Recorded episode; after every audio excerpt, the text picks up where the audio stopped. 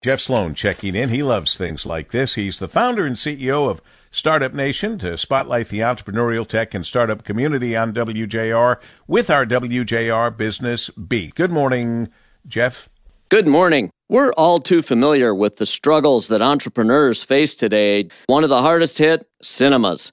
Beyond forced closure issues, people are understandably concerned about going back into the cinema at this time. In fact, a recent survey showed that as many as 64% of all adults wouldn't go even if they could due to health and safety concerns. And industry tracker Box Office Mojo estimates that U.S. box office is down more than 80% year to date from 2019. Now, given this, one could reasonably argue that the only news to be had in this industry sector is dismal. But oh no, not so fast. I recently had a chance to interview Paul Glantz, the founder and chairman of Emagine Theaters, and to say that my conversation with him was inspiring and motivating is simply an understatement. Most poignant from my conversation with Paul Unlike many of his contemporaries in the theater space, he's not only surviving, he's actually thinking about growth and how to be optimally positioned as we get beyond the crisis. In fact, the Troy based chain has signed long term leases for four additional theaters across the Midwest. Really?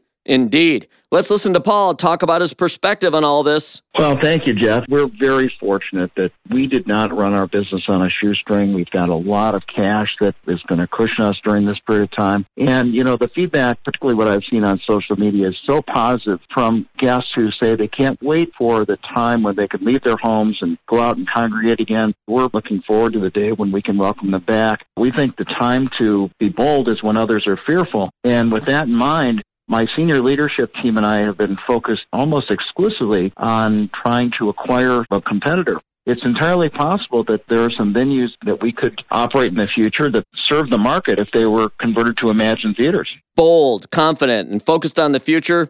Paul Glantz is showing us what it means to believe in your vision and your opportunity and to go after it boldly as a successful entrepreneur. I'm Jeff Sloan, founder and CEO of StartupNation.com. And that's today's Business Beat on the great voice of the Great Lakes, WJR.